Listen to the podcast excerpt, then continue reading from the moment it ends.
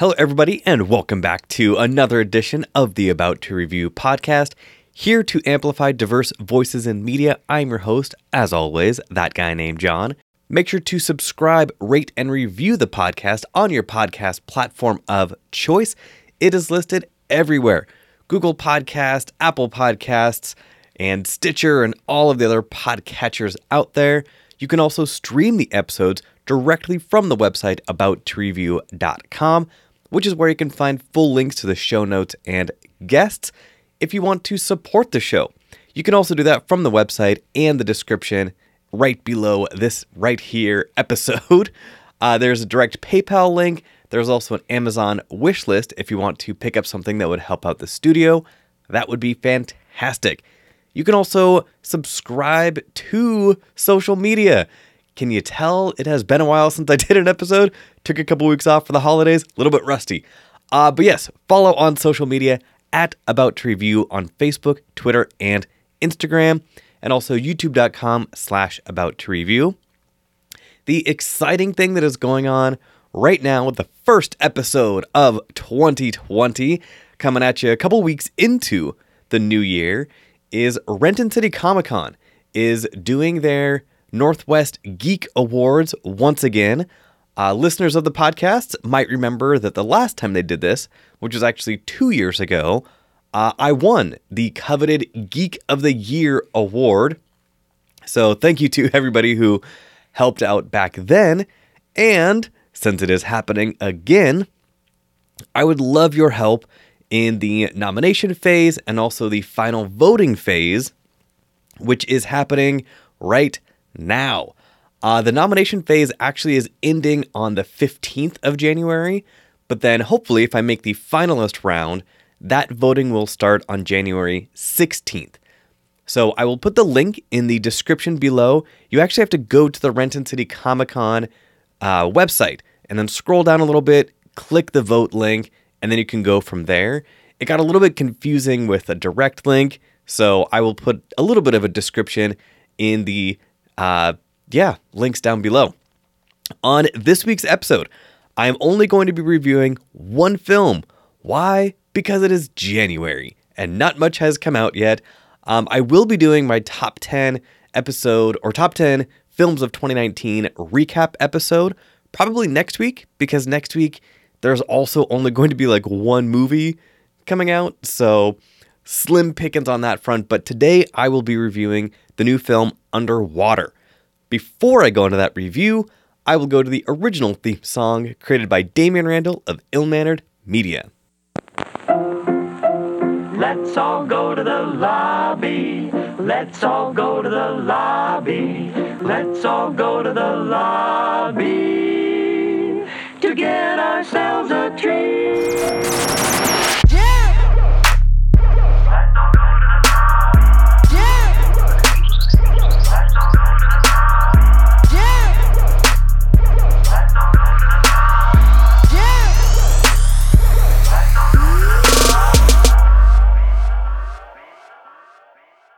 Diving right in to this review.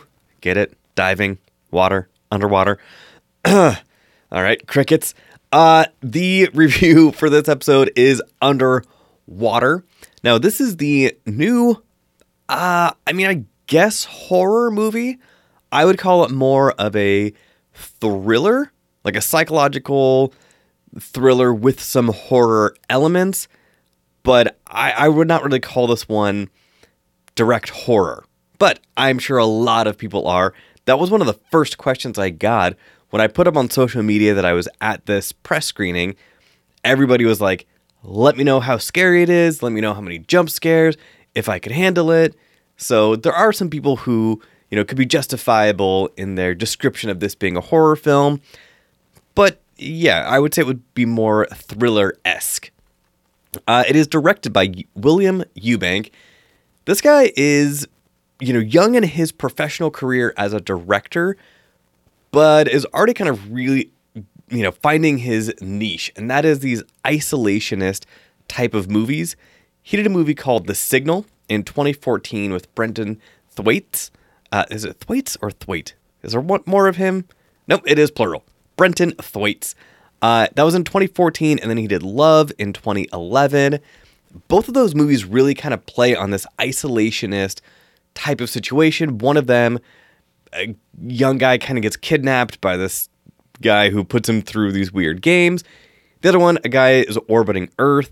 And in this one, there are people pretty much stranded at the bottom of the ocean. The premise of this film centers around kind of this intrepid crew, this kind of ragtag crew of, they say, explorers and researchers who are at the bottom of the ocean, but there's just this massive drill that has been mining into the Earth's core, Earth's crust for something. We never really find out what they are drilling for.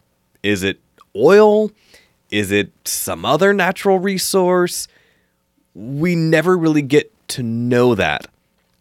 But this team of researchers is at the bottom of the ocean with this big drill, drilling through the ocean, or not drilling through the ocean, drilling through, you know, the crust of the ocean floor. And of course, what do they do? They awaken something, some sort of creature that has been undisturbed for millennia and blah de blah. You kind of know what you are getting into when you go into a movie like this. We have not had a kind of underwater monster movie in a while. You know, cinephiles will remember way back 30 years ago in the year 1989, there were like five or six underwater horror monster movies that came out in pretty much 12 months.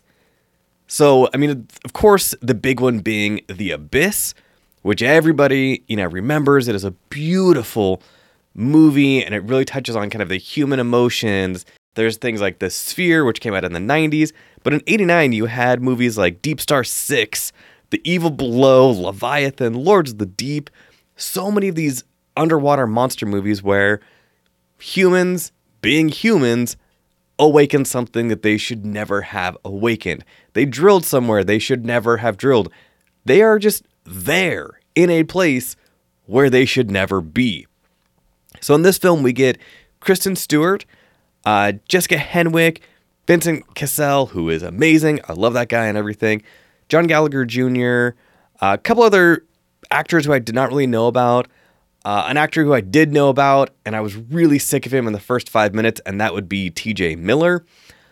Uh, TJ Miller got canceled, quote unquote, a couple years ago because he is incredibly problematic. This film, unlike Ready Player One, it was pretty much impossible to cut his character out of it.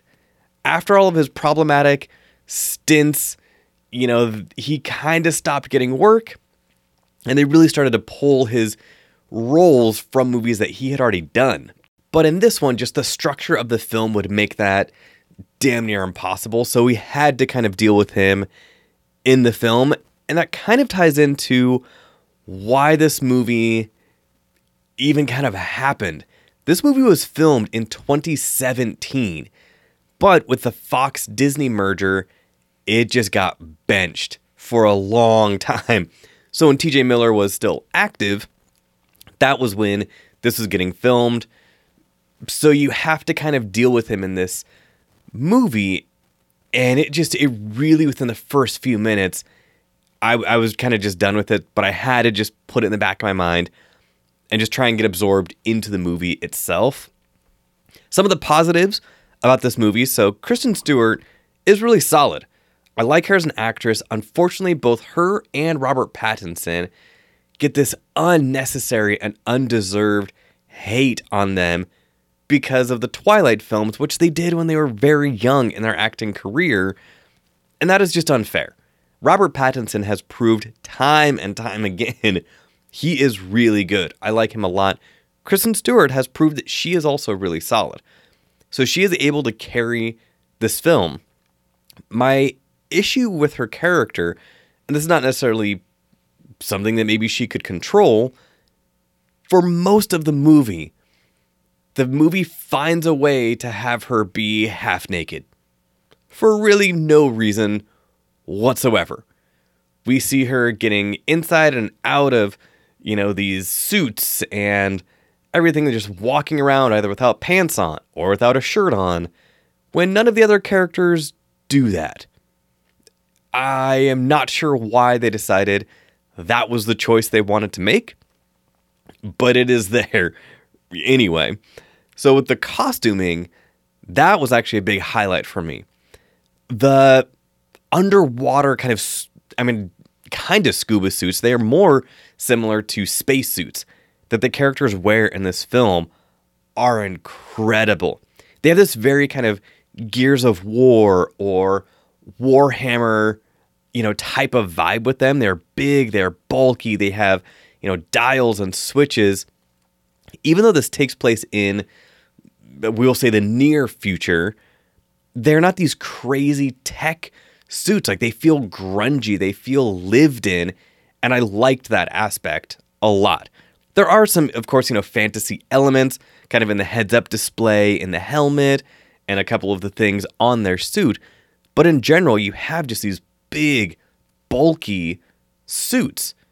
And it just it really fit the tone and kind of the the world of this subterranean or underwater station where the movie takes place. One of the other things, you know, that I liked, but I also had an issue with, the creature design was interesting when we got to see it. This film takes a very Lovecraftian approach to its monsters. And by that, I mean the author H.P. Lovecraft, who was this legendary writer with a very problematic uh, name for his cat. Go ahead and Google that. Um, but Lovecraft was known for writing these horror stories where it would be describing the monster and it would be like, the monster, it was an unspeakable evil. It was undescribable. If I described it, your ears would bleed, your eyes would melt. So I am not going to describe it, but trust me, it was a creature unlike anything you have ever seen. And that was it. And they're like, really, dude? Like, I, I get kind of the tell, do not show type of aspect. And that was what this movie did. We get these really fast creatures that we see darting around and attacking people. We only really get a good look at them mm, three, four times. And we get one really cool scene where we see one of them kind of trying to feed. And that was that was an interesting take.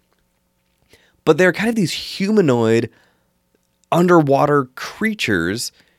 And so again, I, I liked the design.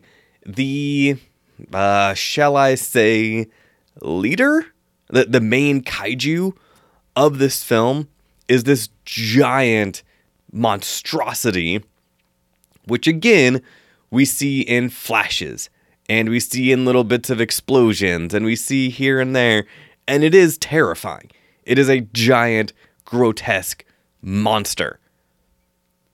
But come on like give us something. And i and, and again the opposite of these films are those films from the 80s where in leviathan you have this creature design this practical creature and it is silly and it is weird to look at and it is sometimes comical to see but there were still some really cool practical effects this nothing was real there, I mean, at least it did not feel that way that there was ever a real kind of model creature anywhere near the actors. And you can tell that when they're working kind of in the space and in, you know, the just walking around, you can tell when something is still there.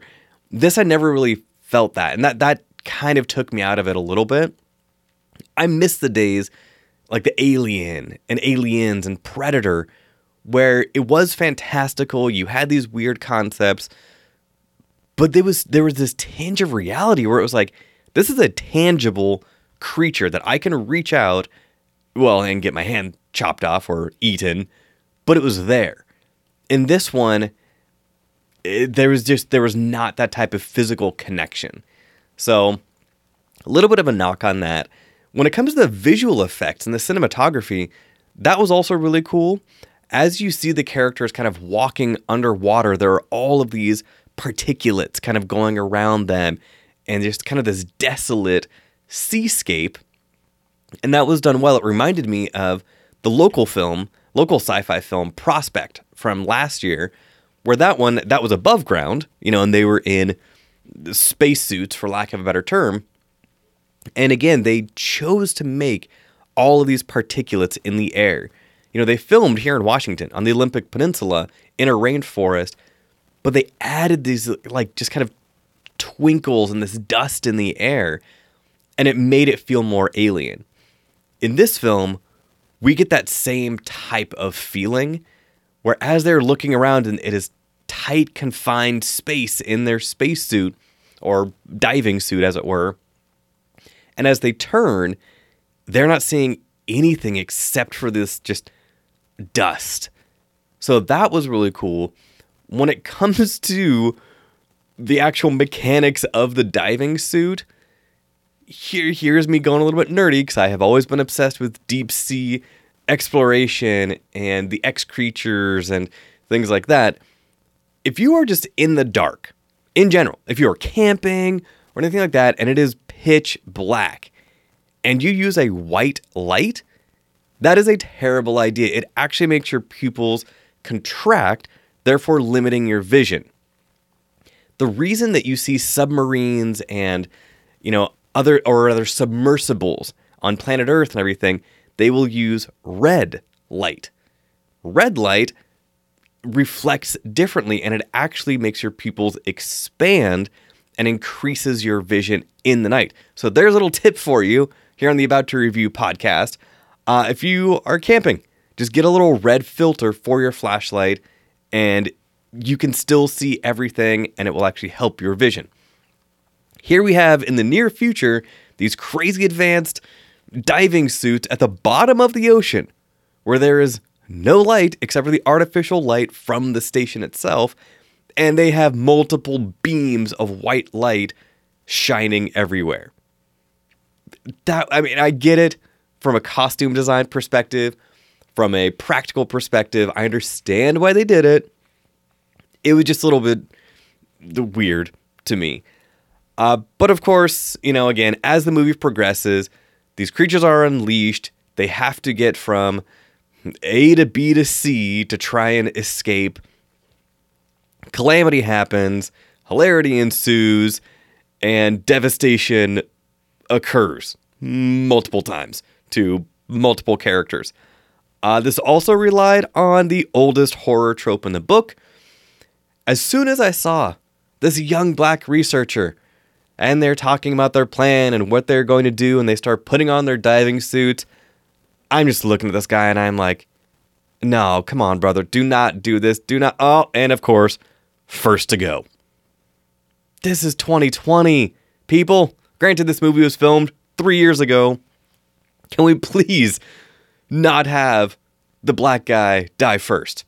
Just please in any horror movie that would be great. I would love to see that. Uh Anyway, moving on. It, it this is a very stock standard underwater creature movie without the connection, whether it is the human connection or the metaphysical connection of a film like The Abyss. This tries to go in the just more horror direction of an alien or aliens type, but it really, without that physical presence of the creature, it never really feels real. And never really, you never really care about these characters as much because it, you never really felt like they were in that much danger. It is scarier in the moments when they are just dealing with a crack in their suit or the pressure is getting to them or an oxygen tank, you know, is getting depleted. Those moments are terrifying because that is reality. Like that when you watch divers and you watch these terrible you know, rescues of underwater things like that is harrowing. I just wish they had spent more time on the actual creatures and making them feel like true characters in this film. So, with all of that being said, the rating system for the About to Review podcast. If this is your first time listening, there are only three choices, no letter grades, no stars. The three choices are good, bad, or ugly. A good film is something you would recommend to a friend, a bad film is something that was just kind of meh, and an ugly is avoid at all costs. Uh, I really liked the costume design of this film. I really liked the the way it was shot, the cinematography. There are some really cool, just kind of underwater style filming techniques, and there is a true tension in some of the underwater moments. Kristen Stewart is great. Vincent Cassel can do no wrong. I love him in everything. He is super creepy in this. He kind of runs the station, and it feels like he knows something more than what he is leading on, but we never really get to that. So those characters good. TJ Miller was terrible, and I wish he was not in this, but there's nothing we can do about that. The rest of the supporting cast was good, but this really is the Kristen Stewart show. And and she did well. But with the terrible uh, lack of ambition, I will say, with not having the creatures feel like real characters, uh, and just putting them in shadows and smoke like a DC movie, I gotta give this a bad. Uh, is something where it would be kind of cool to see it on the big screen, but do not be in a rush to go see this. Uh, it was kind of fun. It was kind of campy. There were some scary moments. It definitely had a couple jump scares, but that was it. Other than that, it just kind of left you feeling empty. So it gets bad from me. So the first uh, reviewed film of 2020 gets bad. I hope it goes up from here. Uh, so thank you so much for listening. Uh, we will get back to our regularly scheduled programming of every Wednesday dropping new episodes. Uh, yeah, took a couple weeks off for the holidays, let people kind of rest, recuperate. I was sick also during the holidays, which was not fun at all. But yes, we will get back to those. In the meantime, make sure to subscribe, rate, and review on your podcast platform of choice. Follow the podcast on social media at About to Review, Facebook, Twitter, and Instagram, youtube.com slash About to Review, and About to Review.com, where you can find direct links to show notes, guests, and please nominate me and the podcast uh, in the Renton City Comic Con Geek Awards. There are two categories. Question number eight is uh, favorite Northwest podcast, and question nine is Geek of the Year. Uh, if you could nominate for About to Review for favorite Northwest podcast and John Reviewer for Geek of the Year, that would be amazing. And as soon as the finalists are announced, I will definitely update that link and have people uh, get access to that as well. Thank you so much for your support in 2019. I'm looking very much to 2020 and putting 2019 far, far behind me and all of the issues that that happened in 2019. Looking forward to meeting more of you in 2020. I'm going to be out in the public eye in 2020 in a few different areas, which I will give you updates on when they start to happen. Thank you for listening. Thank you for your support. And that wraps it up for this week's episode. So I have been your host, as always, that guy named John, and we will see you next time. Let's all go to the lobby. Let's all go to the lobby. Let's all go to the lobby to get ourselves a treat.